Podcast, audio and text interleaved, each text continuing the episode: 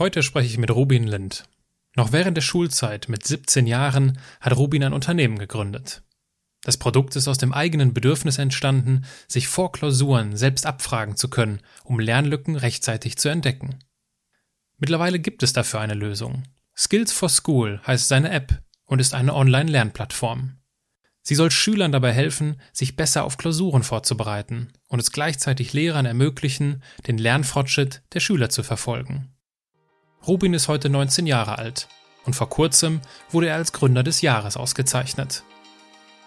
Wie seine Eltern reagierten, als seine Unternehmenspläne konkret wurden, was er in unserem Schulsystem vermisst und warum die Generation Z sich von Kickertischen nicht begeistern lässt, erfährst du durch mein Gespräch mit dem bis dato jüngsten Andersmacher Robin Lind. Vielen Dank fürs Zuhören und herzlich willkommen in meinem Podcast. Menschen, die in keine Schublade passen. Geschichten voller biografischer Brüche. Inspiration, um neue Wege zu gehen. Auch Models können Doktor sein. Erfolgsmuster von Andersmachern. Der Podcast mit Wirtschaftswissenschaftler, Model und Berater Doktor Aaron Brückner. Und ich wollte dann in der Schülerfirma auch richtig aufblühen und meinte zu unserem Lehrer, okay, wir müssen die Leute, die hier nichts machen, die müssen wir erstmal rausschmeißen, dass wir hier nur noch so ein Dreierteam sitzen haben, die richtig fokussiert vorankommen, wir müssen den Umsatz in die Höhe treiben und so. Und dann meinte er, Robin, das ist der Punkt, an dem du verstanden hast, wie das Ganze funktioniert, aber die anderen müssen pädagogisch auch lernen. Und dann wusste ich, okay, alles klar, und jetzt muss ich was Eigenes machen. Das Problem, was man dann natürlich hat, ist, zum einen ist man siebzehn, zum anderen hatte ich auch kein Geld und ich konnte auch nicht programmieren.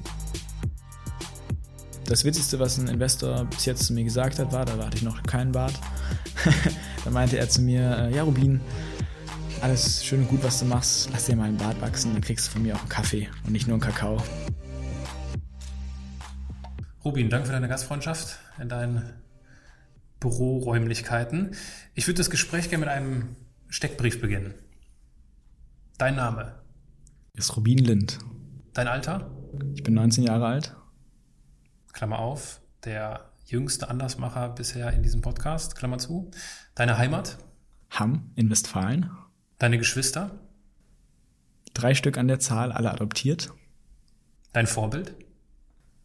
Uh, ja, gibt einige. Ich weiß halt echt nicht. Also ich könnte jetzt sagen Steve Jobs, aber ich... Das ist ein cooler Typ, aber ich halt... Das ist auch so ein bisschen einfach, ne? Genau, es ist so ein bisschen langweilig so und irgendwie sagt das wahrscheinlich jeder äh, junge Gründer oder so, also keine Ahnung. Also ich glaube, man nimmt sich ja viele Leute zum Vorbild. Ich glaube, Ziel sollte es immer sein, sich so von den Leuten, mit denen man sich umgibt, so immer zu schauen, okay, was finde ich an dem besonders gut und das schneide ich mir raus.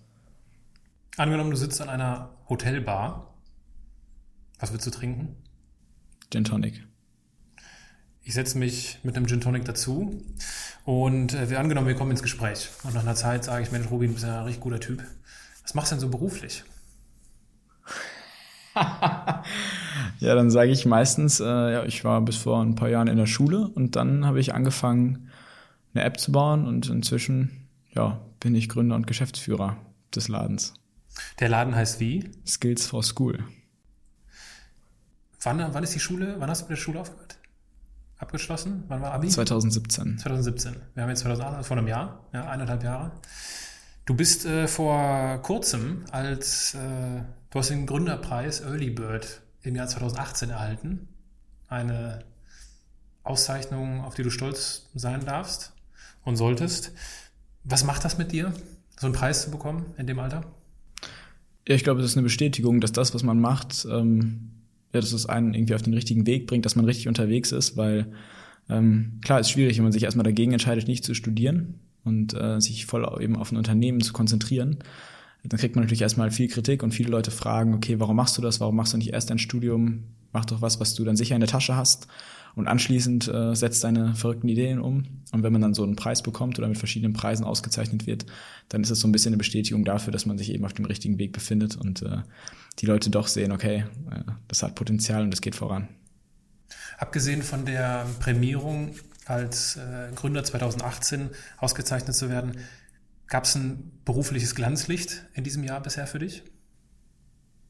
Also ein berufliches Glanzlicht äh, dieses Jahr war auf jeden Fall, dass wir erstmal Funding eingesammelt haben, sechsstellig für das Unternehmen, dann, dass wir die App rausgebracht haben, sowohl für Android als auch für iOS. Das waren so ganz viele Meilensteine, die wir nacheinander erreichen konnten.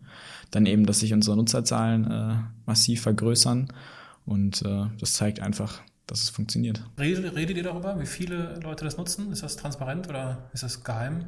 Also wir gehen äh, mit den Zahlen grundsätzlich sehr transparent um. Wir haben die App im April diesen Jahres gelauncht, veröffentlicht und äh, haben seitdem ohne Marketing äh, knapp zehntausend Nutzer gewinnen können. Messt ihr, wie, wie fleißig die User sind? Wir sehen, wie viel Zeit sie brauchen, um Aufgaben zu beantworten. Daran berechnet sich ja auch, welche Fragen die gestellt bekommen. Also wir analysieren, wie lange schaut ein Nutzer auf eine Frage, wie oft schaut er sich die Hilfestellung an, die Tipps, die gegeben werden, wie oft beantwortet er Themen falsch und richtig, und anhand dessen können wir natürlich auch dann seinen, seinen Lernfortschritt optimieren und schauen, dass er die Themen, die er eben beherrscht, nicht so häufig lernt wie die Themen, wo er Schwierigkeiten drin hat, damit er nicht irgendwie die Sachen, die er schon kann, zehnmal durchgeht und die, die er nicht kann, auch zehnmal durchgeht und nach zehnmal vielleicht immer noch nicht versteht, sondern wirklich der Bedarf gedeckt wird und die Themen, die Schwierigkeiten bereiten, optimal gelernt werden. Und wie oft loggen die sich ein? Also wie oft gebrauchen sie die App? Also wir haben aktuell zwölfhundert Daily User, das heißt, die täglich in die App reingehen. Und ähm, ja, also das ist, das ist schwierig zu sagen, äh, wie viele jetzt äh, dann wirklich jeden Tag reingehen, weil beim Schüler ist halt klar, so die meisten fangen nicht an, vier Wochen vorher zu lernen oder acht Wochen vorher wie im Studium. Viele sagen halt irgendwie, okay. Im Studium auch, also das ist ein Gerücht, dass das im Studium ja, gut, ich, ich habe nicht studiert, keine Ahnung. Aber ähm, genau, die meisten fangen halt zwei, drei Tage vorher an zu lernen. Dann merkt man, okay, die haben schon eine ziemlich intensive Lernkurve dann, weil die in den Tagen wirklich viel Zeit davor verbringen und dann äh, das lernen. Und dann merkt man aber auch, gut, dann lockt sich so ein Nutzer auch einfach mal wieder drei Wochen nicht ein, weil er aktuell einfach nicht lernt. Okay. Und äh, man merkt natürlich Hochphasen, äh, so, man merkt immer, wenn so Klausurenpeaks sind in bestimmten Monaten, und dann merkt man halt in Sommerferien so, da nutzt kaum einer so eine App. Lass uns über Skills for School sprechen, das ist ja das Business, von dem wir gerade reden. Und ich würde gerne über die Entstehung der Firma mit dir sprechen, aber bevor die Standardfrage kommt, wie ist die Idee entstanden und so weiter und so fort, was du leider gleich auch noch erzählen musst zum vierhundertsten Male, interessiert es mich, wie warst du als Schüler? Ich war vermutlich einer von der von der Sorte Schüler, die mh, den Unterricht nicht uninteressant fand, aber ich habe häufig mich mit anderen Dingen auch beschäftigt und war dann irgendwie mal zehn, fünfzehn Minuten abgelenkt, war dann nicht mehr im Thema drin. Ich habe häufig dazwischen gerufen, weil ich bestimmte Dinge wusste, und dann gab es aber auch wieder so Momente, wo ich Sachen, wo ich die Zusammenhänge nicht sofort verstanden habe, weil sie entweder nicht gut erklärt wurden oder weil ich irgendwie abgeschaltet habe, und dann war ich halt raus aus dem Thema und dann habe ich angefangen, ja, mich zu unterhalten oder auch mal zu stören. Also das war zumindest ein Großteil meiner Schulzeit so, gerade so in der Mittelstufe. In der Oberstufe dann war ich doch wieder recht fokussiert und habe dann irgendwann auch verstanden, okay, ich muss einen vernünftigen Abschluss machen, nur so ergibt es Sinn. Aber gerade so in der Mittelstufe, das war nicht so meine Glanzzeit. Was für ein Durchschnitt ist es am Ende geworden? zwei Komma drei. zwei Komma drei. War die Idee zu dieser Lern-App deine erste Geschäftsidee? Ja. Das war zumindest meine erste Geschäftsidee, die ich dann auch richtig umgesetzt habe. Ich habe früher schon mal, ähm, weil ich unbedingt ein iPhone haben wollte, habe ich äh, mir ein kaputtes bestellt auf eBay und habe das dann äh, ein Display bestellt und einen neuen Akku und habe es ausgetauscht und habe festgestellt, das ist gar nicht so schwierig, und habe das dann für meine Freunde gemacht und so natürlich dann irgendwie mein erstes Geld verdient. Aber ich würde nicht sagen, dass das groß eine Geschäftsidee war oder ein Unternehmen. Aber das war so das erste Mal, dass ich äh, gemerkt habe, okay, man kann äh, für andere Leute irgendwas machen, man kann Dinge erschaffen, wobei es ja da weniger Dinge ums Erschaffen von Dingen ging, sondern eher ums Reparieren. Mhm. Aber ähm, genau, wenn man so will, war das meine erste Tätigkeit irgendwie. Und dann Skills for School war die erste richtige Geschäftsidee, die ich dann auch umgesetzt habe. Gab es einen Moment in deiner Schullaufbahn, wo du gesagt hast, oder wo du ein Video gesehen hast, wo du mit jemandem gesprochen hast und, ges- und gedacht hast, Unternehmertum oder Selbstständigkeit, das ist mein Weg? Nee, niemals. Also meine Eltern haben immer davon abgeraten. Es gab immer so ein paar Berufe, ganz klischeehaft, so Rubin, mach das ja nicht. Und äh, am liebsten gehst du irgendwie studieren, äh, machst deinen Bachelor, machst deinen Master und fängst dann an, entweder in einem Unternehmen zu arbeiten oder lässt dich noch besser verbeamten, dann ist es ganz sicher. So, das war, äh, war so ein bisschen mein, mein geplanter Weg, weil meine Eltern auch äh, verbeamtet sind, und dann war das praktisch, sollte das vorgegeben sein. Und warum dann Skills for School? Skills for School wiederum war ja nicht geplant. Also es war ja eher aus dem Grund, weil ich eben selbst die Probleme hatte beim Lernen und mich immer gefragt habe, warum muss ich mich jetzt drei, vier Stunden vors Schulbuch setzen, wenn ich doch sowieso so viel Zeit am Tag mit meinem Handy verbringe? Und warum kann ich nicht die Zeit, die ich auch sinnlos am Handy verbringe, dann einsetzen und unterwegs lernen? Sehen, wie weit bin ich schon, was muss ich noch lernen, was kann ich noch nicht so? Weil das Problem ist ja aktuell, ich kriege irgendwie vorgegeben, das muss ich lernen, ich gehe in die Klausur und dann bekomme ich eine vier oder eine fünf wieder, dann bin ich demotiviert und denke ich mir, gut, dann kann ich es jetzt auch irgendwie den Rest des Schuljahres sein lassen, weil ich, ich blick's ja anscheinend sowieso nicht. Aber wenn ich vorher schon ein Feedback bekomme und sehen kann, das fällt mir leicht, das kann ich schon, da muss ich vielleicht nochmal reingucken. Mein Lehrer kann gleichzeitig sehen, okay, die Klasse hat irgendwie das und das noch nicht so gut verstanden, kann das viel besser erklären. Das optimiert das Lernen ja viel mehr. Und ich habe mich immer gefragt, warum gibt es sowas nicht? Beziehungsweise habe mich auf die Suche gemacht, ob es sowas gibt. Und es gab eben diese Art Lernapplikation nicht. Und habe dann überlegt, okay, warum, warum nicht einfach selber machen? So, das Problem, was man dann natürlich hat, ist, zum einen ist man siebzehn, obwohl das jetzt nicht ein grundsätzlich, grundsätzliches Problem ist. Aber zum anderen hatte ich auch kein Geld und ich konnte auch nicht programmieren. Aber dann habe ich überlegt, gut, dann tust du halt so, als ob du eine App bauen kannst, und irgendwie PowerPoint konnte ich, da habe ich mal so einen, so einen Kurs besucht, das ist jetzt nicht so schwierig, und wenn man dann PowerPoint im Square-Format anlegt und es so aussehen lässt, als ob es eine Handy-App ist, dann kann man auch super zu ein paar Wettbewerben gehen und äh, die Leute dann überzeugen von der Idee, und so habe ich das gemacht, habe dadurch meine ersten Gelder dann eingesammelt, mit denen ich äh, die ersten Entwickler bezahlt habe, die dann die App entwickelt haben. Und dann haben wir halt recht schnell festgestellt, gut, das Interesse ist da, Schüler nutzen die App. Und dann haben wir halt einen Investor mit reingeholt. Und so haben wir das halt Stück für Stück aufgebaut. Gibt es irgendwas, was dir, oder anders gefragt, also so eine Idee zu haben und sich zu fragen, okay, warum gibt es sowas nicht? Ich glaube, das kennt jeder. Ja, auf jeden Fall. Der Weg dahin zu gehen, zu sagen, ich mache das jetzt, ich baue da was und gehe zu einem Wettbewerb, der Weg ist aus meiner Erfahrung ziemlich lang. Wie erklärst du dir, dass du das gemacht hast? Um ehrlich zu sein, ich, ich weiß es gar nicht unbedingt, aber ich weiß halt, wenn ich äh, irgendwas anfange, dann versuche ich dann halt schon, mich durchzubeißen und es bis zum Ende durchzuziehen. Nur wenn man so eine Idee hat, dann ist das Ende halt nicht so schnell da, wie wenn man jetzt irgendein Projekt anfängt, dass man dann irgendwo einreicht und dann ist es zu Ende. Und so ging das halt immer weiter. Also ich habe dann auch nie geplant, dann zu sagen, ich mache mein Abi und mache das Vollzeit.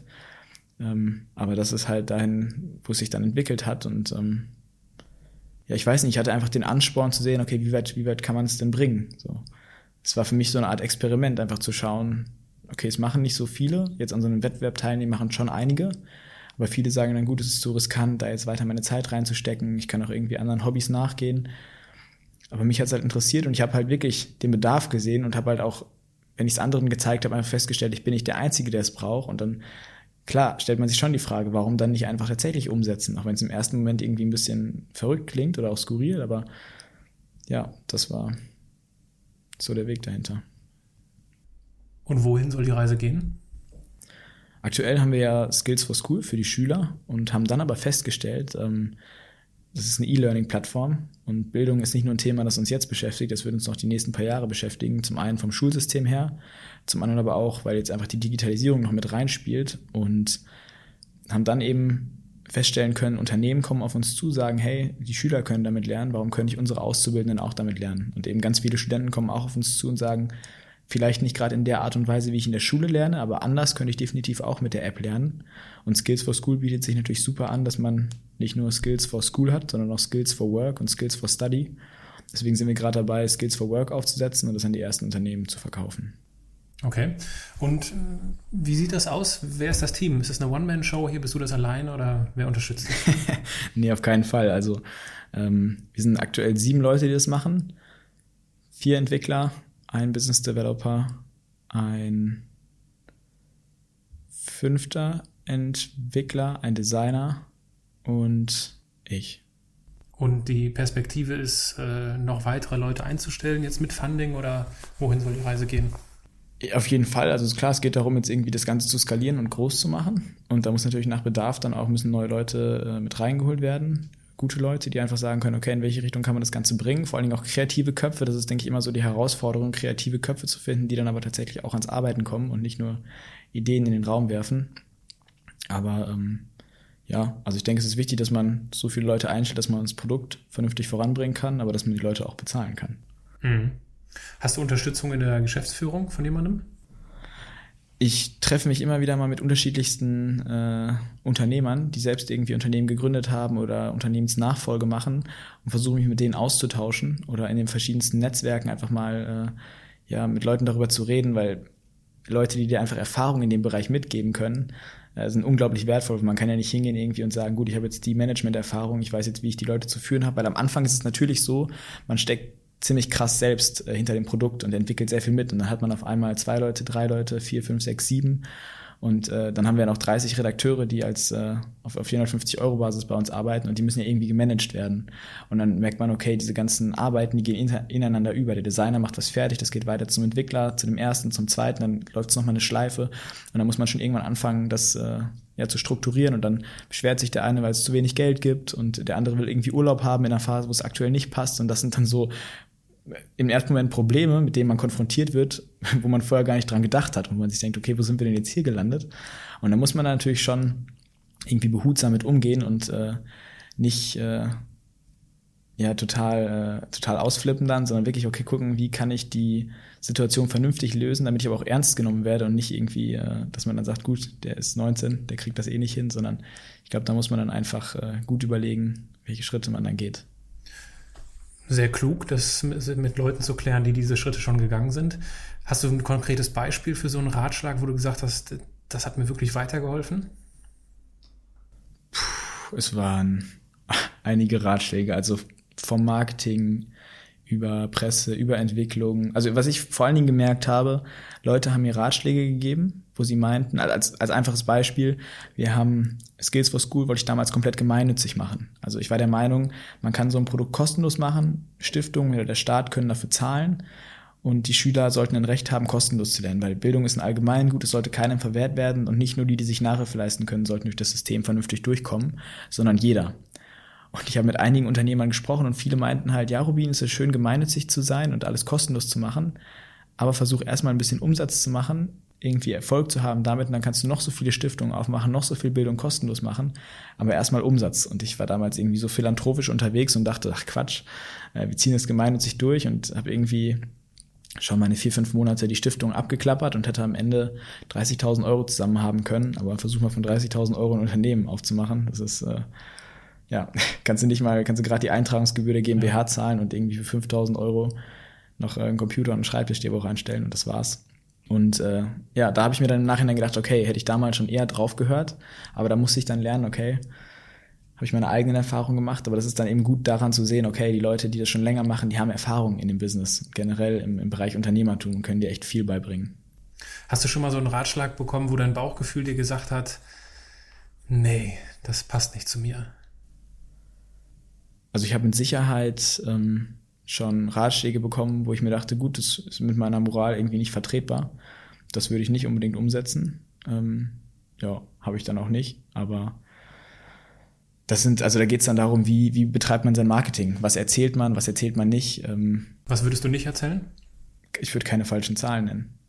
Also das ist was, wo dann Leute sagen, es gibt so viele Leute, die im Business irgendwie ihre Zahlen äh, nach oben nach oben lügen, oder die dann sagen, ja, wir erzählen jetzt nicht, wie viele Nutzer wir haben, sondern wie viele Impressions äh, per Day irgendwie. Und eine Impression wird ja gezählt, sobald man einen Klick macht in der App. Und äh, ich nenne dann doch nicht die Impressionen der App. Also dann, wenn, dann geht es um Downloads oder es geht um äh, ja die aktiven Nutzer. Aber das ist dann was, das ist, finde ich, moralisch nicht okay. Klar kann man gucken, okay, in welchen Einheiten gebe ich Dinge an und äh, was was lässt sich gut vermarkten, weil die Leute bringen immer gerne Erfolgsstories. Aber da, finde ich, sollte man sich schon die Moral bewahren und ehrlich bleiben. Aber es heißt auch so schön, fake it until you make it. Fake it ist aber ein Unterschied zum Lügen. Okay. Also man kann Dinge, man kann Dinge faken, sowas wie einen Prototypen, den man bauen kann, der noch nicht jetzt mit dem Backend funktioniert, sondern man kann vorne zeigen, an sich funktioniert das, was ich antippe. Ich habe noch nicht die ganze Datenbank im Hintergrund, das ist eine Sache, aber Zahlen, falsche Zahlen zu nennen, das ist einfach falsch. Okay, verstanden. Als ich mich auf das Gespräch vorbereitet habe und mir so die Sachen über dich und euch durchgelesen habe, habe ich mich gefragt, was ist jetzt die Vision? Ist die Vision, das Schulsystem zu verändern? Oder ist die App in Anführungsstrichen nur ein Tool, um das System Schule erfolgreicher zu überstehen? Also um ehrlich zu sein, wäre ich dankbarer, wenn wir ein angenehmeres Schulsystem hätten und man unsere App gar nicht bräuchte. Weil die App zeigt einfach nur, dass das jetzige Schulsystem nicht vernünftig funktioniert. Das heißt, die Vision ist schon ein Stück weit, Bildung zu verändern. Ob das unbedingt im ersten Schritt mit diesem Tool gelingt, ist die eine Frage. Aber es gibt uns auf jeden Fall einen Weg in diesen Bildungsmarkt rein. Und äh, ja, aber das Ziel langfristig, wir hatten mal auf unserer Website draufstehen, äh, wir wollen den Bildungsmarkt revolutionieren. Und da wurde uns gesagt, ah, übertreibt mal nicht am Anfang, ne? Sagt erstmal, ihr wollt eine Lern-App bauen. Aber das ist schon die Vision dahinter, zu sagen, okay, Bildung, äh, Bildung verändert sich, die Berufe verändern sich, wir haben einen ganz neuen technologischen Stand. Die Frage ist, werden wir in Zukunft mehrmals studieren müssen oder studieren wir nur einmal? Was ist, wenn Teile der Berufe wegfallen? Welche Qualifikationen braucht man denn tatsächlich? Muss ich bestimmte Dinge noch lernen? Was muss ich lernen? Was muss ich auswendig lernen? Was brauche ich, was nicht? Welche Kompetenzen muss ich erwerben? Ähm, das sind so die Fragen, mit denen ich mich viel beschäftige. Und deswegen ist es schon eine Vision. Also wir machen das nicht, weil wir einfach nur ein Tool entwickeln wollen, um Geld zu verdienen. Das ist äh, nicht das Ziel. Was sind denn so die Baustellen im Schulsystem aus deiner Erfahrung nach? Haha, gut, dann wird der Podcast jetzt ein bisschen länger. Nein, Quatsch, also ich versuche mich kurz zu halten. Ähm, ganz unterschiedlich. Also zum einen verstehe ich nicht, warum wir in Fächern unterrichten, weil wenn man komplexe Dinge erklärt, dann haben die häufig, also wenn ich irgendwie versuche, die Atmosphäre zu erklären, dann hat das nicht nur was mit Physik zu tun, da spielt Chemie einher, da spielt Geografie einher. Wenn ich versuche, ja, Kriege zu erklären, dann geht es nicht nur um, um Wirtschaft, sondern da spielt auch Geografie einher, welche Bodenschätze waren. Also es sind so viele Dinge, die miteinander zusammenhängen und wir unterrichten einfach immer noch in Fächern. Und äh, ja, das äh, ist, ist eine Sache, die nicht verständlich ist. Dann verstehe ich nicht, wieso man am Ende anhand eines Durchschnitts bewertet wird, weil Dinge, die ich vielleicht kann, äh, wo ich, wo ich ausgezeichnet drin bin, so, da habe ich eine Eins, andere Dinge, die ich nicht gut kann, da habe ich dann eine drei, vier oder fünf, so, und das zieht man durchschnittlich ja schon extrem nach unten. Und ähm, ja, dann sitzen wir mit dreißig Leuten in einer Klasse, ein Lehrer erzählt dir, was, was wir machen sollen. Wir haben fünfundvierzig Minuten lang Unterricht. Welcher Mensch kann sich fünfundvierzig Minuten lang konzentrieren? Die maximale Aufmerksamkeitsspanne, wenn ich mich wirklich konzentriere, liegt bei achtzehn Minuten. So, wer kam bitte auf fünfundvierzig Minuten? Oder Moment, inzwischen sind es neunzig Minuten, das kann kein Schüler. Und dann wundern sich die Lehrer, warum ich irgendwie in der acht, neun Stunde am Rad drehe und dann nicht mehr vernünftig sitzen kann und am Kippeln bin. Das ist doch normal. Also sollen die sich mal da neun Stunden hinsetzen und sich da was reinziehen. Das, das kann kein Mensch. Es sitzt auch kein Mensch acht Stunden im Büro und arbeitet durchgehend. Wir haben auch unsere Pausen, wir, haben auch, wir unterhalten uns auch. Also ich glaube, um wirklich produktiv zu arbeiten, muss man auch nicht acht Stunden im Büro sitzen. Da reichen auch, wenn ich meine vier, fünf Stunden wirklich effektiv am Tag arbeite. Und wenn ich äh, die Konzepte irgendwie durchbringe, mein Handy weglege, dann kann ich immer noch zwei Stunden telefonieren. Das ist okay. So, das ist vielleicht nicht ganz so produktiv dann in dem Moment. Aber kein Mensch kann sich so lange am Stück konzentrieren. Das sind so ein paar Punkte äh, von vielen. Ich glaube, an der Stelle können wir die Buchempfehlung aussprechen, Anna, die Schule und der liebe Gott. Genau. Von Richard Precht, wo äh, einiges ausführlich drin beschrieben wird. In der dreizehnten Folge meines Podcasts habe ich ausführlich mit Manuel Dolderer gesprochen, Präsident der Code University in Berlin. Er, ein Hochschulmacher und Lernphilosoph, so würde ich es mal nennen. Als wir, als wir gemeinsam gesprochen haben, sagte er, dass die Schule zwar immer davon redet, dass wir fürs Leben lernen. Ich meine, den Spruch kennen wir ja alle von unseren Lehrern. Ne? Warum soll ich das lernen? Ja, du lernst hier fürs Leben. Ach so, okay, interessant. Aber Manuel Dolderer hat gesagt, die Schule macht uns nicht klar, was das Erlernte mit dem Leben zu tun hat. Wie bewertest du das? Kann ich ihm vollkommen zustimmen. Also ich glaube, das, was wir in der Schule lernen, ist auswendig lernen. Aber dann wirklich im Leben anzuwenden, was im Leben auf uns zukommt, davon wird dir nichts mitgeteilt. Also da bist du danach ins kalte Wasser geschmissen und kannst dir die ganzen Sachen selbst beibringen. Aber äh, ja, wir lernen einfach immer noch die Dinge, die wir vor hundertfünfzig Jahren mal beschlossen haben, so, weil es kann, es braucht nicht jeder Integralrechnung in seinem, in seinem Leben. Wir, klar, es sollte man wissen, okay, wie berechne ich fünfundzwanzig Prozent Rabatt von etwas, damit ich nicht irgendwie im Supermarkt beschissen werde, aber äh, ja, die Inhalte, die wir lernen, werden einfach nicht äh, vernünftig mit Kompetenzen verknüpft in der Schule. Inwiefern hatte ich denn dein Schulweg auf das Leben eines Unternehmers vorbereitet? Ich hatte glücklicherweise eine ziemlich coole Schülergenossenschaft bei uns. Wir haben Energieberatung gemacht und das war außerhalb der Schule, also nicht in meiner Schulzeit, aber ich würde sagen, das hat mir am meisten mit Wissen, mit einfach mitgegeben an Erfahrung, an Kompetenz. Und ja, natürlich ist es wichtig, dass man so einen gewissen Grundstoff lernt in der Schule. Das streitet ja keiner ab, weil man braucht äh, gewisses Wissen, um mitzudiskutieren, um, um sich eine Meinung zu bilden. Aber es gibt einfach so viele Dinge, die ich nur für eine Klausur lerne, die ich einfach mal in den Kopf reinpacke, die ich danach wieder vergesse, wo ich zwei Prozent von behalte am Ende. Und ich, wenn ich jetzt nochmal ein Abitur schreiben würde, weiß ich nicht, ob ich die ganzen Sachen noch so äh, einfach wiedergeben könnte und aufschreiben könnte. Ist ja bezeichnend, dass du auf die Frage, wie dich die Schule auf das Leben eines Unternehmers vorbereitet hat, aus, äh, vorbereitet hat, ausschließlich etwas aufführst, was außerhalb der Schulzeit stattgefunden hat. Kann es denn überhaupt Aufgabe der Schule sein, Unternehmer auszubilden? Ich glaube, es geht nicht darum, Unternehmer auszubilden. Ich glaube, es geht vielmehr darum, fürs Leben vorzubereiten. Also was ist sonst die Aufgabe der Schule? Die Aufgabe der Schule ist es, auf die spätere Gesellschaft vorzubereiten, das Wissen zu vermitteln, was man in der späteren Gesellschaft braucht.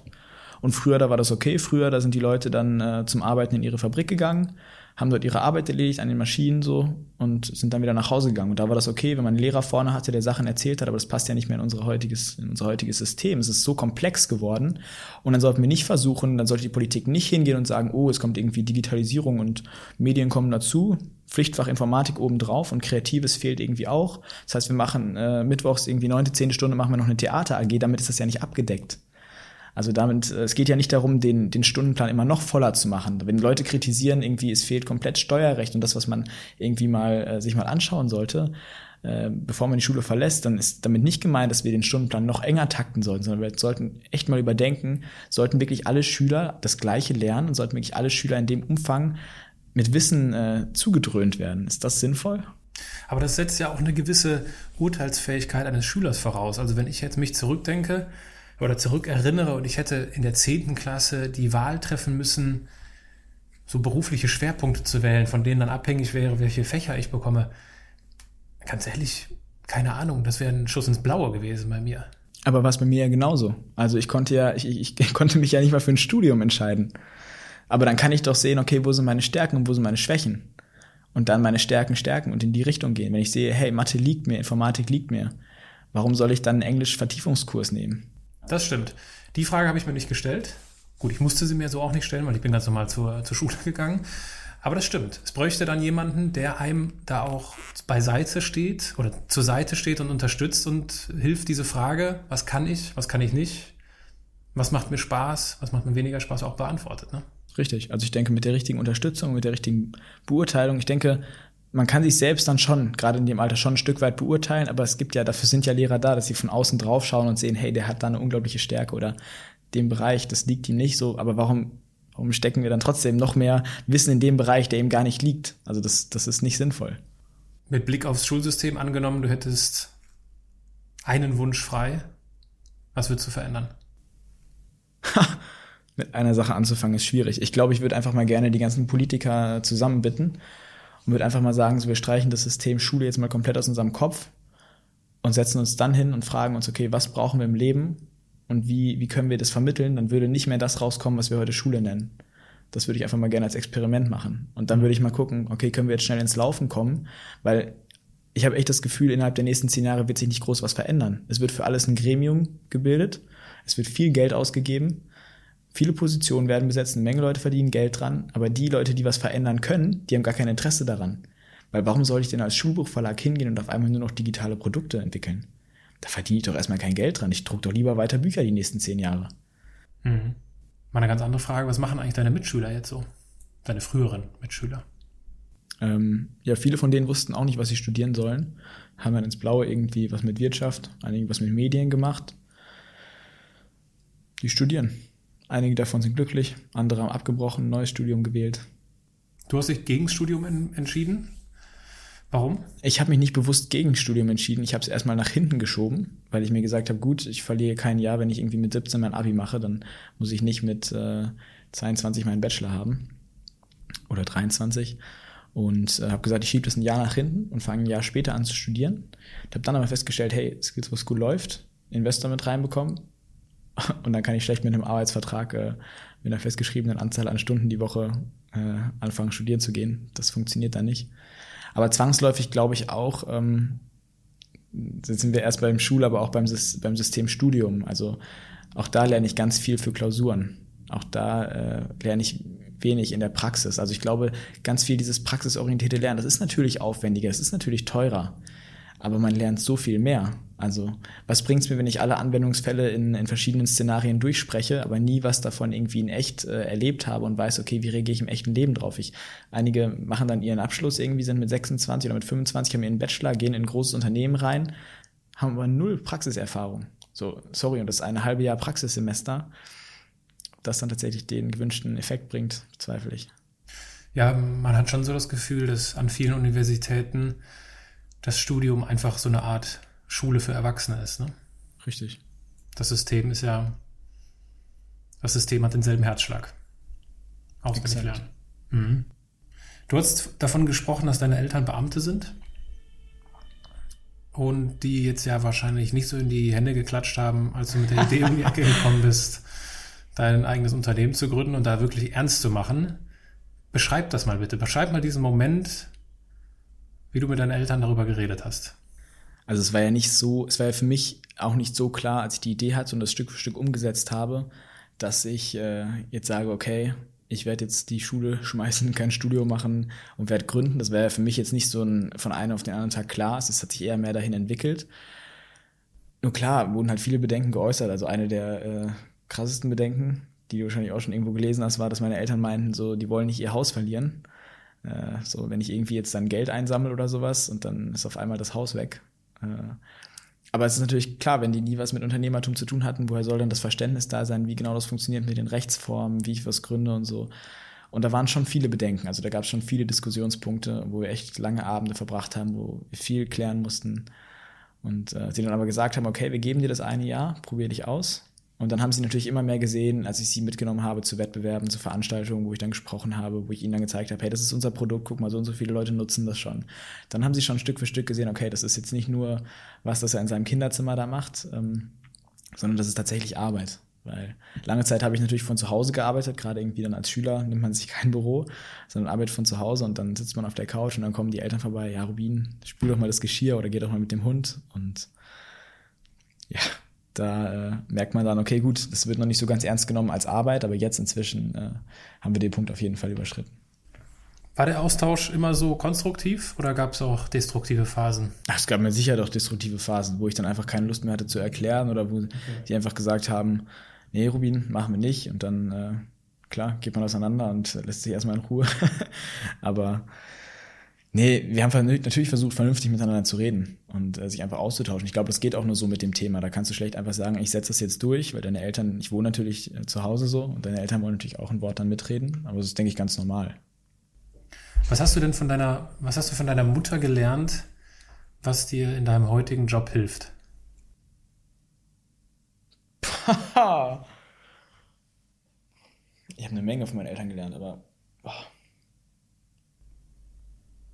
Genau genommen ist meine Mutter Opernsängerin, mein Vater ist äh, bei der Polizei verbeamtet und von meiner Mutter habe ich schon unglaublich viel gerade in diesem Bereich Präsentation, Ausdrucksweise mitgenommen. Also da achtet man natürlich als Sängerin irgendwie drauf, wie man sich artikuliert, wie die Aussprache ist und da hat sie mir, glaube ich, schon einiges mitgeben können. Und von deinem Vater als verbeamteter Polizist? Also definitiv Ordnung zu halten und äh, Strukturen zu haben. Und das in einem Startup? Das geht doch gar nicht. Doch, ich glaube, das ist schon wichtig. Also ich glaube, wenn du keine Struktur reinbringst, gerade wenn mehr Leute drin sind, dann wird es super schwierig und dann sehr chaotisch und du kommst nicht effektiv voran. Also es ist schon irgendwie mein Ziel und ich, ich mache es auch, mich jeden Morgen hinzusetzen, zu schauen, so was sind die To-Dos, was muss ich abarbeiten, damit die anderen weiterarbeiten können, was sind meine Punkte. Und wenn du einfach auf den Tag darauf hinarbeitest, wenn du jeder... zu jeder Messe gehst, zu der du eingeladen wirst, dann arbeitest du nicht effektiv. Und dich schon wirklich zu fragen, okay, das, was ich jetzt heute mache, hat das eine Auswirkung auf das, was jetzt die nächsten Tage kommt oder nach einer Woche einfach mal zurückzuschauen und zu sagen, bin ich jetzt effektiv vorangekommen oder auf der Stelle gelaufen? Das ist schon so was, was mir mein Vater sehr stark mitgegeben hat. Was ist sonst so deine eine zentrale Stärke von dir? Also ich glaube, so eine zentrale Stärke ähm, könnte auf jeden Fall sein, dass ich relativ gut mit Menschen umgehen kann und dass ich mich in ihre Situation hineinempfinden kann. Ich glaube, das ist unglaublich wichtig, ähm, wenn man versucht, äh, ein Unternehmen zu führen. Also es gibt immer so, es gibt so diese klassische Frage Boss oder Leader Mhm. Und ich finde, um, um etwas vernünftig zu führen, das merkt man natürlich auch mit der Zeit, muss man sich schon in die Situation hinein, hineinversetzen können. Also wenn jetzt jemand zum Beispiel, einer der Entwickler sagt, ja, ich konnte jetzt am Wochenende nicht entwickeln, meine Mutter hatte irgendwie, meine Eltern hatten eine Silberhochzeit, dann gibt es die einen Leute, die sagen, so gut, interessiert mich nicht, wo ist das Ergebnis? Oder, okay, gut, da musst du schauen, wie wir, wie wir die Prioritäten einfach setzen und dann einfach vielleicht nochmal über das Verständnis von, von Prioritätensetzung reden, und statt, anstatt die Leute dann fertig zu machen. Und deswegen, ich glaube, so der Punkt Verständnis von Menschen, da muss man sich schon muss man mit umgehen können. Woher kommt das bei dir? Wie erklärst du dir das? Vielleicht zum Teil durch meine Geschwister, weil ich, bis ich zwölf war, Einzelkind war und relativ äh, ja, ich fokussiert wahrscheinlich war, auch einfach weil meine Eltern mir die Aufmerksamkeit gegeben haben, die ich irgendwie, die ich brauchte oder die ich, die ich gefordert habe. Und damit zwölf war halt echt so ein, so ein Schnitt in meinem Leben, wo auf einmal erst meine ersten beiden Geschwister dazu kamen und dann zwei Jahre später nochmal meine kleine Schwester. Und da musste ich auf einmal alles teilen. Ich musste auf einmal mich irgendwie in deren Situation hineinempfinden. Die einen kommen aus Afrika, die andere kommt aus, äh, aus Serbien, und da muss man dann schauen, okay, krass, wie gehe ich mit denen um? Was sagt man, was sagt man nicht? Äh, da muss man sich schon hineinversetzen können. Was ist, wenn du darüber reden möchtest, was ist der Grund gewesen, dass deine Eltern das gemacht haben? Also warum, warum haben sie zu dem Zeitpunkt dann drei Kinder adoptiert? Ich glaube, ich hätte eigentlich immer schon gerne mehr Geschwister gehabt. Und äh, ja, wir haben irgendwie festgestellt, es ist Platz im Haus. So, der steht leer, oder es ist ein Fernsehraum, oder steht eine Musikanlage drin, so, und den kann man irgendwie sinnvoll nutzen. Und für meine Eltern war das, glaube ich, schon länger ein Anliegen, und dann haben sie halt gesagt, gut, dann lass uns das in Angriff nehmen, warum nicht? So. Du hast gerade von der Empathie gesprochen, die ein Leader hat und ein Boss vielleicht eher nicht. Ist das angeboren? Wird einem das erzogen? Lernt man das? Wie funktioniert das mit der Empathie? Also ich glaube, super wenige Dinge sind angeboren. Ähm, wissenschaftlich belegen kann ich es jetzt nicht, aber ich glaube, ganz viel hat mit Erziehung zu tun, äh, wo ich her oder wo man herkommt und äh, was man so erlebt hat. Und äh, ja, also ich würde sagen, wenn, wenn Leute selbst einem Empathie entgegenbringen und man das und man das reflektiert oder anfängt, darüber nachzudenken, dann äh, kann man das auch weitergeben. Mhm. Jetzt hatten wir über deine oder eine deiner Stärken gesprochen. Was ist denn deine größte Baustelle, wenn du so auf deinen beruflichen Alltag blickst? Puh. Ähm, ich rede halt super gerne. So, und ich rede halt auch nicht äh, unbedingt immer wenig. Und ähm, es ist vielleicht gar nicht im Berufsalltag, aber das ist halt, merkt man halt schon, wenn man, ich finde, Einzelkinder, die brauchen schon sehr, sehr viel Aufmerksamkeit.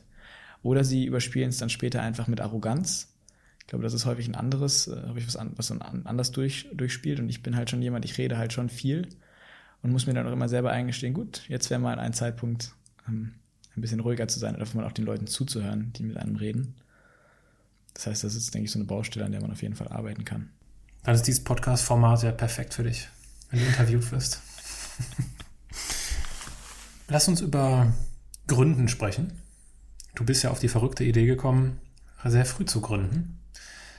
Was ich ja nach wie vor sehr faszinierend finde, weil es gibt Menschen, die sind deutlich älter, haben deutlich mehr Lebenserfahrung und die können sich nicht vorstellen, die trauen es sich nicht und haben viele Gründe, ja, die gegen eine Gründung sprechen. Ist es vielleicht sogar ein Vorteil, so früh zu gründen, weil du zum Beispiel dieses klassische Argument, ja, ich will ja auch meinen Lebensstandard aufrechterhalten, ne?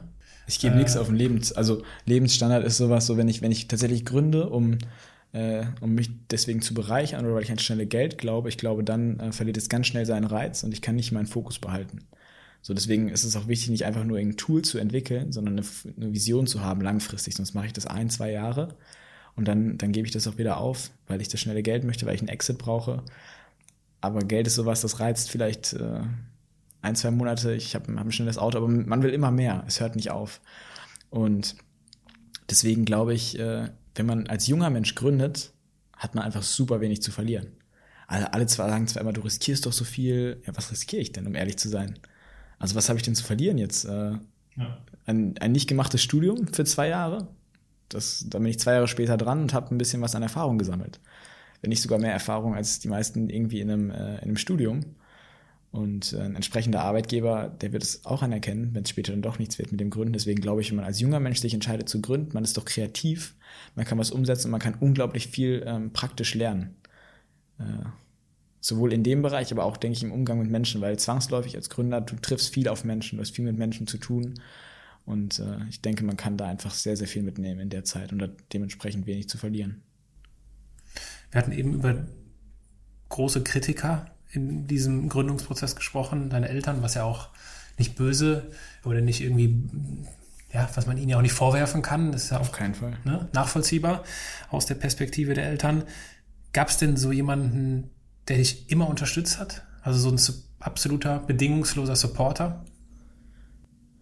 Also es gab halt, durch die Wettbewerbe kam halt super viel Support, einiges an Mentoren zusammen, die mich irgendwie vorangebracht haben. Ähm, unter anderem war sehr cool Startup-Teens, die ebenfalls äh, auch hier in der Stadt sitzen, die ja diesen bundesweiten Wettbewerb machen für junge Gründer zwischen vierzehn und neunzehn. Und die fördern das natürlich bedingungslos. Also die sagen, steck da, steck da deine Zeit rein, setz das um. Und wenn man dann noch den nötigen Biss mitbringt und irgendwie sagt, gut, ich ziehe das jetzt durch, ich will, ich will ein Resultat, ich will bis zum Ende kommen, dann, ähm, dann kann das was werden. Und das waren halt schon so. Also die haben schon einen sehr starken Impuls in die Richtung gegeben und gesagt, gut, es ist möglich, du kannst es umsetzen.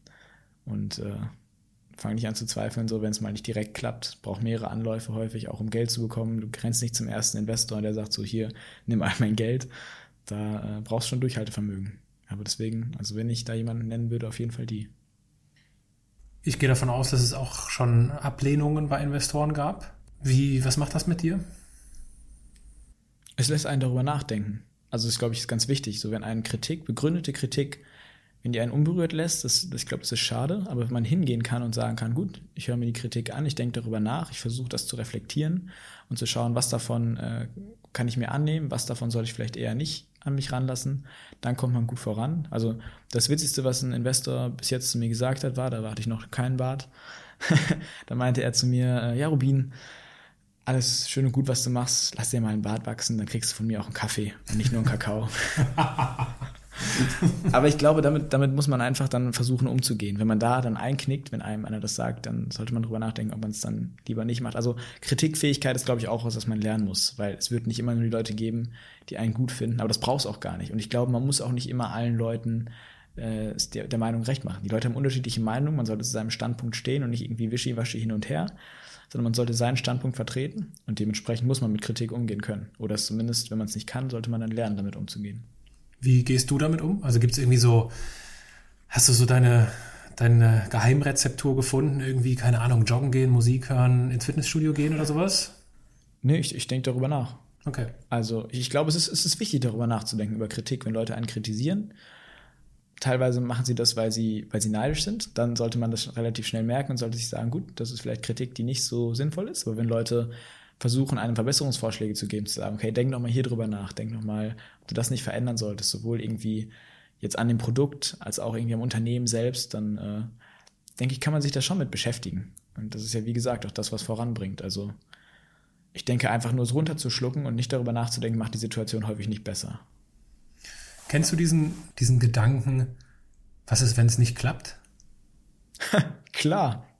Jeden Tag. Das ist, gehört dazu. Also, aber was ist, was, was heißt, wenn es nicht klappt? Also es gibt äh, jede Woche hundert Dinge, die nicht klappen. Aber die Kompetenz liegt ja nicht darin, äh, ein, eine Idee zu haben, die von vorne bis hinten funktioniert. Ich glaube, was, äh, was auf lange Sicht erfolgreich macht, ist, wenn man es schafft, Probleme, die auf einen zukommen, zu lösen. Also wir sind tagtäglich, egal ob jetzt beim Gründen oder auch im Alltag, sind wir mit Problemen konfrontiert. Und wir kommen nur voran, wenn wir nicht irgendwie den Problemen ausweichen. So kann man auch machen, einen Weg drumherum finden. Aber besser ist noch, wir versuchen, die Probleme zu lösen. Teilweise ist dann eben Ausweichen eine Lösung. Aber sonst einfach zu schauen, okay, in welche Richtung kann es weitergehen? Also in welche, welche Richtung kann es wachsen? Hm. Malen wir mal den Teufel an die Wand und sagen, nach einer starken, steilen Wachstumsphase kommt äh, ein drastischer Einsturz. Keiner äh, nutzt mehr die App, genau. Keiner bezahlt für die App, keiner hat Bock auf die App. Genau, und ihr müsst quasi ihr müsst den Laden dicht machen. Du bist dreiundzwanzig, der Laden ist dicht. Was sagen deine Eltern? Gar nichts. Ich hoffe, die sagen nichts, also dann mache ich was Neues. Dann, es ist ja nicht so, dass das jetzt irgendwie, ist ja nicht, äh, es ist Skills for School, das äh, ist jetzt nicht das Allerheilmittel, dass das nächste Unicorn wird und äh, eine Milliardenbewertung in zwei Jahren einsackt, also das glaube ich nicht. Dafür ist Bildung einfach nicht so ein krass skalierbares Geschäftsmodell, dass man da jetzt das mega Geld äh, rausholt. Aber mal angenommen, es geht eben den Bach runter, dann ja, würde ich wahrscheinlich was Neues machen. Und das ist einfach, dann, dann hat man es versucht und dann weiß man doch, okay, ich bin daran gescheitert, jetzt gehe ich das Ganze nochmal an. Vielleicht mit einer anderen Idee, dann weiß ich aber, woran bin ich gescheitert. Ich glaube, das ist so ein bisschen ähm, in Deutschland ein Problem, wenn Leute scheitern, aha, ja, der ist gescheitert, der hat es versucht, der war mal in der Presse und jetzt ist er gescheitert, da sieht er, was er davon hat. So, hätte mal vernünftig studiert.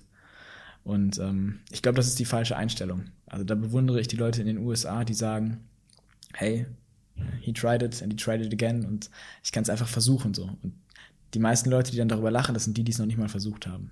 Mhm. Lass uns, ich hatte es ja eingangs gesagt, du bist der jüngste Andersmacher in diesem Podcast bisher und ich glaube, du wirst auch erstmal der Jüngste bleiben. Lass uns trotzdem mal versuchen, zurückzublicken in deine Kindheit. Ich dachte, das hatten wir schon mit meinen Eltern. Ach so, nein. Oh, jetzt wird spannend. Nein, nein. Und ähm, ich meine, gut, jetzt, du bist ja offiziell noch Teenager. Es ist natürlich so ein bisschen merkwürdig, da äh, in die Kindheit zurückzublicken. Aber wir versuchen es einfach mal. Gab es in deiner Kindheit, wenn du so mit deinen Eltern redest oder woran die sich so erinnern, gab es da schon so erste Anzeichen dafür, was du heute machst? Nee, ich war, also ich kann mich ganz gut erinnern, ich hatte verschiedene Berufsvorstellungen. Ich war drei oder vier, da habe ich meiner Großmutter geholfen, im Garten äh, zu arbeiten. Und dann habe ich das eine halbe Stunde gemacht und bin zu meiner Mutter gerannt und meinte so, jetzt werde ich Gärtner. Und dann das erste Mal, ich weiß nicht, ich durfte eigentlich kein Fernsehen gucken, aber dann habe ich irgendwie mal donnerstagsabends R T L, äh, Alarm für Cobra elf, ich glaube, ich war sechs oder sieben, äh, kurz mal reingeschaut. Danach wollte ich Stuntman werden. Und so hatte ich meine verschiedenen Berufswünsche, aber ich wollte nie Unternehmer werden, weil das waren immer die Leute, die die anderen umbringen im Tatort. Also das war absolut nicht, äh, absolut nicht meine Vorstellung. Ich wusste gar nicht, dass es überhaupt ein, irgendwie ein Berufszweig ist, den man einschlagen kann. Also für mich war immer so, gut, da übernimmt jemand ein Unternehmen, aber dass man was gründen kann, eine eigene Idee. Ich weiß gar nicht, das war, bis ich vierzehn, fünfzehn war, hatte ich da gar kein Verständnis für, wusste ich das gar nicht. Wann ist dir das erste Mal begegnet? Ja, ich glaube tatsächlich äh, mit dem Gedanken Schülerfirma. Das war was, das hatte mir so, krass, man kann eine eigene Firma. Es ist zwar alles schön und süß für die Schüler gemacht, damit sie daran pädagogisch lernen, was auch vernünftig ist. Ähm, aber das war echt sowas, wo ich dann gemerkt habe, krass, man kann auch selber was gründen. Und ich, ich wollte dann in der Schülerfirma auch richtig aufblühen und meinte zu unserem Lehrer, okay, wir müssen die Leute, die hier nichts machen, die müssen wir erstmal rausschmeißen, dass wir hier nur noch so ein Dreierteam sitzen haben, die richtig fokussiert vorankommen, wir müssen den Umsatz in die Höhe treiben und so. Und dann meinte er, Rubin, das ist der Punkt, an dem du verstanden hast, wie das Ganze funktioniert. Aber die anderen müssen pädagogisch auch lernen. Und dann wusste ich, okay, alles klar, und jetzt muss ich was Eigenes machen. Okay. Was hast, womit hast du denn deine Zeit verbracht als Kind? Puh, ganz unterschiedlich. Also ich habe äh, Geige und Klavier gespielt. Ich habe, äh, sogar bis ich sechzehn war, ich habe super viel Sport gemacht. Ich war Skifahren, ich war Snowboard fahren. Ich habe Tennis gespielt. Fußball durfte ich nie spielen. Meinten meine Eltern immer so, nee, machen wir nicht. Und äh, aber vielleicht, also genau, das klingt jetzt ein bisschen komisch, vielleicht sollte ich erklären, warum. Also, äh, weil die Spiele sind immer sonntags und wir sind immer gemeinsam in die Kirche gegangen sonntags und dann hätte ich nie Zeit gehabt, eben in die Kirche zu gehen mit ihnen und äh, deswegen gab es keinen Fußball bei mir, aber sonst habe ich, ich habe es geliebt, Sport zu machen und äh, Musik auch, also das war so meine Kindheit. Klingt nach einer schönen Kindheit? Ja, würde ich sagen. Gab es schwierige Phasen, an die du dich erinnerst? Echt wenig. Also es gab, klar, Auseinandersetzungen, die man mit seinen Eltern hatte oder so, aber ich würde sagen, ich hatte eine echt äh, behutsame Kindheit. Also mhm. Das auf jeden Fall. So. Es gab echt nie so die Phase, wo ich mich zurückerinnern würde, würde ich sagen würde, das war kompliziert, das war schwierig, da haben sich meine Eltern nicht verstanden. Absolut nicht. Also, und wenn, dann habe ich es nicht mitbekommen. Aber es war eigentlich echt immer ziemlich harmonisch bei uns zu Hause. Ich stelle den meisten Andersmachern, mit denen ich rede, immer die Frage, ob sie einen roten Faden in ihrem Leben erkennen können. Jetzt ist das natürlich bei einem neunzehnjährigen eine Herausforderung. Ich mache es trotzdem. Gibt's sowas? Kannst du sowas erkennen? Gibt's Dinge, die sich wiederholen? Gibt's Tätigkeiten, die dir wiederholt positiv auffallen oder irgendwie sowas, was in der Richtung eines roten Fadens gehen könnte? Ja, also schwierig zu sagen, ob es, ein, äh, ob es jetzt einen roten Faden im Leben gibt, wenn man noch nicht so lange lebt. Aber, war ein kleines Experiment. Ja, weiß ich nicht. Also wenn, dann ist er bestimmt ein paar Mal äh, Ja, also was definierst du als roten Faden? Also ist es für dich eine, ein gerader Lebenslauf? So, dann würde ich sagen, ein paar Mal durchgeschnitten. Nein, absolut nicht. Aber es gab jetzt nichts, wo ich sagen würde, hey, äh, da ist irgendwie groß was schiefgelaufen. Nein, roter Faden ist definitiv nicht der gerade Lebenslauf. Es hat nichts miteinander zu tun. Der rote Faden sind eher so Dinge, die, ähm, die wiederholt auftreten. Ich habe vor ein paar Jahren, weiß ich auch nicht, hatte das irgendwo gelesen, roter Faden, ich fand das spannend, habe gesagt, komm, das will ich mal herausfinden in meinem Leben. Ich habe meinen Lebenslauf genommen und bin sämtliche Stationen und sämtliche Erinnerungen durchgegangen, wie auf so einer Lebenslinie, und habe mich immer gefragt, was war da besonders? Was ist mir in Erinnerung geblieben? Was ist mir, was hat mir gefallen? Was hat mir nicht gefallen? Was konnte ich gut? Was hat mir Spaß gemacht? Und ich konnte unter anderem, das ist dann ein, ein, ein Beispiel davon, was ich so herausgef- was ich in dem Zusammenhang herausgefunden habe. Mir ist aufgefallen, dass es ganz viele Schreibmomente in meinem Leben gab, die auf den ersten Blick nicht, die du nicht, die ich nicht wahrgenommen habe. Ne? Also ich habe früher in der Grundschule mal eine Geschichte geschrieben. Daran kann ich mich, wie ich die vorgelesen habe, noch hautnah erinnern. Was jetzt sich beschränkt auf diese Erinnerung aus der Grundschule und noch vielleicht zwei andere. Ähm, dann gibt's eine ähnliche Situation aus der Schulzeit, dann gibt's äh, im Studienverlauf, im, im Beru- in der beruflichen Startphase, es gibt Situationen, wo ich an anderen Stellen etwas geschrieben habe, wo mir aber aufgefallen ist, ja klar, das ist auch wieder Schreiben, natürlich hat dir das Spaß gemacht. Und so habe ich erkannt, am Moment, Schreiben ist Teil meiner D N A, ist Teil meines roten Fadens. Das nur so als ein Beispiel.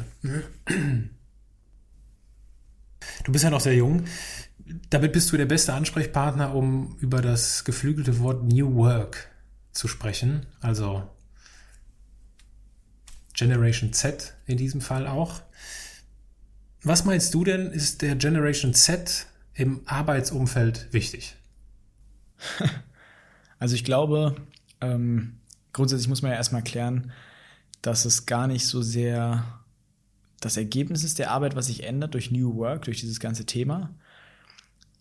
Was sich aber ändert, ist die Art und Weise, wie wir arbeiten. Und das liegt ja vor allen Dingen an den Technologien, die sich entwickeln, an den Möglichkeiten, die wir haben. Früher sind wir zum Arbeiten gegangen, weil wir dort unsere Schreibmaschine hatten, weil wir dort das Faxgerät hatten, das Geschäftstelefon, mit dem wir die Anrufe gemacht haben. Und bei ganz vielen Berufen sind wir heutzutage unglaublich flexibel. Aber der Rahmen, wie wir arbeiten, ist halt ganz häufig gleich geblieben. Und viele Unternehmen verstehen dann nicht, wenn ich als junger Mensch jetzt irgendwie aufwachse, kenne in meinem Leben eigentlich nur ein Smartphone und so. Gut, ich hatte mit neun oder zehn auch mal ein Nokia mit Tasten, aber das hatte ich ein halbes Jahr und dann kam auch irgendwie das erste Smartphone. Dann muss klar werden, es muss sich irgendwie in der Art und Weise, wie gearbeitet wird, etwas ändern. Und dann geht es nicht darum, dass ich mir einen Kicker und einen Sitzsack und einen Kühlschrank Red Bull ins Office stelle. Also ganz viele sagen, dann hilft das, dass wir neue Leute bei uns in die Unternehmen reinkriegen. Ich glaube nicht. Ich glaube, das sollte eher der Standard sein, dass man sagt, gut, eine angenehme Arbeitsatmosphäre, das ist was, das... Äh, Ja, da, da stehen wir für. Das ist einfach, da wollen wir uns als Arbeitgebermarke mit präsentieren. Und ich glaube, so Punkte wie Wertschätzung gegenüber den Mitarbeitern und nicht irgendwie sagen, äh, das sind jetzt hier deine Punkte, die du abarbeiten musst, du bist Teil eines Systems, sondern wirklich jedem persönlich Wertschätzung entgegenzubringen, auch in großen Unternehmen. Das ist was, das ist wichtig, nicht nur bei der Gen, Gen Z, das war auch schon vorher wichtig bei den Generationen davor. Aber was bei dieser Generation ziemlich entscheidend ist, ist dieser freiheitsliebende Gedanke. Also die Generation Z ist unglaublich freiheitsfokussiert und ähm, jetzt irgendwie dann Arbeitsleben und Freiheit unter einen Hut zu bringen, ist natürlich schwierig, wenn ich in so einem großen Konzern arbeite, wo ich dann meine acht Stunden am Tag von morgens bis abends arbeite. Und da ist es natürlich schöner, äh, wenn man seine flexiblen Zeiten hat, wenn man von unterwegs arbeiten kann, weil es gibt die Möglichkeit, also warum sollte man die Möglichkeit nicht nutzen? Und das ist attraktiv für Leute, wenn man sagt, hey, wir können irgendwie Homeoffice machen, wir müssen nicht jetzt fünf Tage die Woche von neun bis siebzehn Uhr dort sitzen, weil man sich auch die Frage stellen kann, ist das überhaupt effektiv so zu arbeiten, was wir ja vorhin schon angesprochen haben. Aber ist es für dich entscheidend, dass du Freiheit hast? In meinem Arbeitsleben? Ja. Ich glaube, Freiheit und Kreativität macht es schon sehr, sehr angenehm. Also ist vor allen Dingen auch die Freiheit, selbst Ideen mit einzubringen. Ich glaube, die wenigsten Leute haben tatsächlich Bock, Excel-Tabellen auszufüllen und äh, zu bearbeiten und einfach nur stumpfe Arbeit zu leisten. So, wir alle haben Ideen. Du hast vorhin gesagt, wir alle stehen auf mit einer Idee und äh, irgendwie wir wollen, wollen Dinge umsetzen und jeder kann das eigentlich auch in, in seinem Arbeitsalltag. Aber häufig haben wir wirklich die Vorgaben, die uns gemacht werden, müssen die Sachen erfüllen. Das ist sehr konform. Wir haben eine krasse Hierarchie. So, ich muss erstmal meinen Chef fragen, der muss den Chefchef fragen und der fragt nochmal den Oberchef. So, und Durch die Möglichkeit, die wir haben, könnte man, wenn man möchte, eine viel geringere Informationshierarchie schaffen. So, wir können Informationen in einem Bruchteil von Sekunden austauschen. Es können viel mehr Leute drüber nachdenken, viel mehr Kreativität kann mit einfließen und Kreativität schafft zwangsläufig Innovation. Und wenn man sich mal die deutschen Unternehmen anschaut, dann vermisst man so ein bisschen Innovation innerhalb der letzten zehn Jahre. Wenn wir aber in die U S A schauen, wo das schon lange Standard ist, dass auch junge Menschen mal eine Managerposition besetzen und wo man sich nicht erst fünfundzwanzig Jahre, nachdem man seinen Masterstudiengang abgeschlossen hat, auf eine äh, höhere Position irgendwie bewerben kann oder wo man dann auch ein Management-Seat einnehmen kann, dann kann keine Innovation entstehen. Und ich, ich finde einfach das Beispiel Amerika ist einfach top, weil da hast du die vierundzwanzig-, fünfundzwanzigjährigen Manager sitzen. Und da können die, da können die älteren Angestellten und die, die Teamleute können auch sagen, so ja, mein Chef ist vierundzwanzig. So, und wenn man das in Deutschland sagt, dann wird darüber gelächelt. Also wie viele, wie viele C E Os von Milliardenkonzernen oder von, von börsennotierten Unternehmen findet man denn? Kaum. Es gibt äh, gibt sie kaum in Deutschland. Die in dieser Altersklasse sind, ne? Die in dieser Altersklasse sind, mhm. Ganz klar. Und es ist halt nicht, es ist nicht zwangsläufig so, dass es nicht funktioniert. Also das beste Beispiel für mich ist der äh, Johannes Zeitz. Der ist mit dreißig, meine ich, an die Spitze von Puma getreten. Das Unternehmen war in den schwarzen, in den roten Zahlen und ein halbes Jahr später hat es wieder die schwarzen Zahlen erreicht. Und er hat das Unternehmen sehr erfolgreich einige Jahre geführt. Und das zeigt, okay, hey, wenn so ein dreißigjähriger Vorstandsvorsitzender wird, das geht nicht in die Hose. Oder wenn wir uns die aktuelle politische Lage angucken, Macron in Frankreich ist vergleichsweise jung mit seinen vierzig Jahren oder äh, der österreichische Politiker mit Anfang dreißig, äh, warum muss ich immer erst ein gewisses Alter haben? In Deutschland, wenn ich äh, Bundespräsident werden möchte, dann muss ich das vierzigste Lebensjahr vollendet haben. Mhm. Aber ist es nicht auch so, dass die jüngeren Menschen ein bisschen schwieriger sind, ein bisschen ungeduldiger, ein bisschen unzuverlässiger, ein bisschen sprunghafter sind? Ja, wie viel traut man ihnen denn zu? Also ich glaube, wenn man mit dieser Einstellung rangeht und sagt, hey, ich traue dir, ich traue dir wenig zu, so, ich weiß ja, ah, du bist eh so unzuverlässig, bist auch nicht pünktlich, so, das sind irgendwie die, die immer zu spät kommen, die den ganzen Tag nur mit dem, mit dem Handy verbringen, das sind ja so Bilder, die in den Köpfen der Menschen sind. Und wenn ich jetzt so ein Bild habe, dann behandle ich die Menschen ja auch so. Also klar macht man mal auch negative Erfahrungen, aber ich glaube nicht, dass das abhängig ist vom Alter. Auf keinen Fall. Ich glaube nur, dass wir in dieser Generation einfach das erste Mal die Möglichkeit haben und auch einen Vorteil haben der älteren Generation gegenüber und sagen können, hey, wir sind mit der Digitalisierung aufgewachsen. Für euch ist das tatsächlich, wie Frau Merkel sagen würde, Neuland. Und das ist ja auch gar nichts Negatives. Wir können sehr viel lernen von der älteren Generation im Umgang, in äh, ja, wie, wie, ich, wie gehe ich mit, vernünftig mit Menschen um, wie ist die Lebenserfahrung, äh, wie kann ich... Äh, ja, vernünftig äh, durchs Leben kommen. So, das sind ganz, ganz viele Dinge, wo wir einfach viel zu wenig Erfahrung haben. Aber gerade im Punkto Digitales, da sollte man nicht äh, den sechzig-, fünfundsechzigjährigen die Website für das Unternehmen erstellen lassen, um das mal als Beispiel zu nennen. Was können denn Unternehmen konkret tun, um die jüngeren Menschen im Arbeitsleben besser aufzunehmen? Das fragen sie alle. Ich glaube, es ist... Äh, entscheidend, wie man den, wie man den Leuten entgegentritt, wie man auf sie zugeht und wie man sich auch als Arbeitgebermarke platziert. Also es gibt Unternehmen, die man kennt, wo man dann irgendwie sagt, so hey, äh, um jetzt ein Unternehmen zu nennen, irgendwie ist es alles amerikanische Unternehmen, die mir gerade einfallen, um ein deutsches Unternehmen zu nennen. So Flixbus ist ein super Unternehmen. Krasse Geschäftsführer, äh, heftige Wachstumskurve, wirklich ein tolles, tolles Unternehmen. Aber hast du jemals darüber nachgedacht, bei Flixbus zu arbeiten? Ich meine jetzt nicht unbedingt, äh, um dort Bus zu fahren, sondern um dem Unternehmen zu arbeiten. Also Flixbus ist ja als Unternehmermarke ja jetzt gar nicht unbedingt, als Arbeitgebermarke gar nicht so präsent. Oder Trivago ist auch ein tolles Unternehmen. So, man sieht immer die schöne Fernsehwerbung, ich liebe sie. Aber es ist mir als Arbeitgebermarke auch nicht präsent. Also Unternehmen müssen darauf achten, okay, wie platziere ich mich nach außen? Wie betreibe ich mein Recruiting? Wie kriege ich die jungen Leute? Was ist es, das, was, also was, was wollen sie tatsächlich? Geht es nur um, um den Kicker im Office oder ist es auch die Wertschätzung? Ich glaube, die muss schon in so einem Bewerbungsprozess als ganz einfaches Beispiel schon entgegengebracht werden. Und ich muss nicht erst meine dreißig, vierzig Unterlagen dahin schicken, damit ich überhaupt eine Chance habe, dort angenommen zu werden und in einem System lande und in einer Datenbank, die dann abgefrühstückt wird von zwei Praktikanten. Ja, ich glaube, da ist Trivago ein Beispiel für, wie viel man schon machen kann. Ich glaube, es gibt diese Videobewerbung oder sowas. Richtig. Ne? Das ja. Beispiel von Betrieb ist Walmart. Da fängt die Alexa an zu reden. Das war Alexa, die ich vorher noch nicht bemerkt hatte. Was auch immer jetzt der Ausschlag... Ich weiß es nicht. Aber gut. Aber passiert manchmal. Also ich habe das Gefühl, die hört sowieso permanent mit. Das tut sie, ja. Ja. Dann stellt sich natürlich die Frage, was können denn die Jüngeren tun, um im Arbeitsleben besser anzukommen? Ich glaube, einfach mal was riskieren. Ich glaube, so wenn man das unter einem Titel zusammenfassen würde, dann wäre es, glaube ich, Risk Young. Weil ich glaube, der Titel, der gilt sowohl für die Arbeitgeber als auch für die Arbeitnehmer. Also einfach auch mal hinzugehen und sich vielleicht mit zwanzig auf einen Job zu bewerben. Wer macht das denn? Alle gehen studieren so und dann müssen die Unternehmen immer auf einen zukommen und die müssen dann die Leute finden. so. Aber ich kann mich doch auch mal mit zwanzig irgendwo bewerben und sagen, gut, ich versuch's einfach mal. Und dann eben, wenn so junge Unternehmen kommen und die innovative Leute da sitzen haben, dann sagen die, gut, wir probieren das mit dir. Du musst nicht nur ein Praktikum bei uns machen, du kannst auch direkt anfangen, bei uns zu arbeiten. Aber es ist halt, du kommst aus der Schule und dir wird ja nicht gesagt, was für Möglichkeiten du hast. Also dir wird gesagt, du kannst ein Studium machen, eine Ausbildung, ein F S J, du kannst zur Bundeswehr gehen. Ja, aber das war es halt auch. Und dir wird nicht gesagt, gut, ähm, bewirb dich doch einfach mal mit den Kompetenzen, die du hast. Also gerade in dem Bereich, ich sehe das bei den ganzen Software-Developern.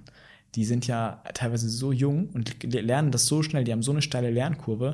Du brauchst heute keine dreißigjährigen äh, Senior-Developer mehr.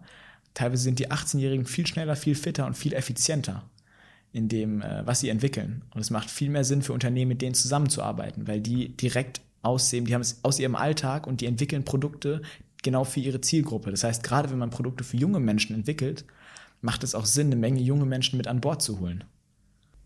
Für uns macht es Sinn, mit Blick auf die Uhr zu den letzten beiden Rubriken dieses Gesprächs zu kommen.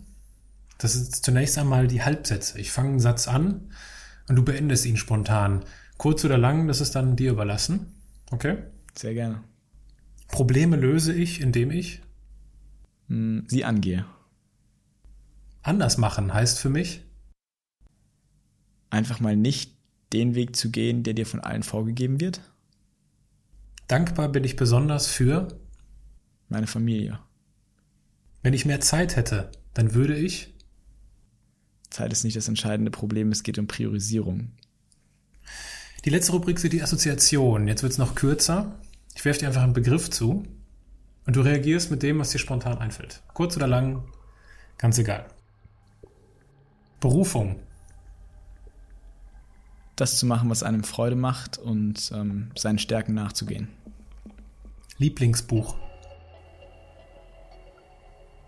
Es gibt ein Buch, das nennt sich Physik in hundert Jahren.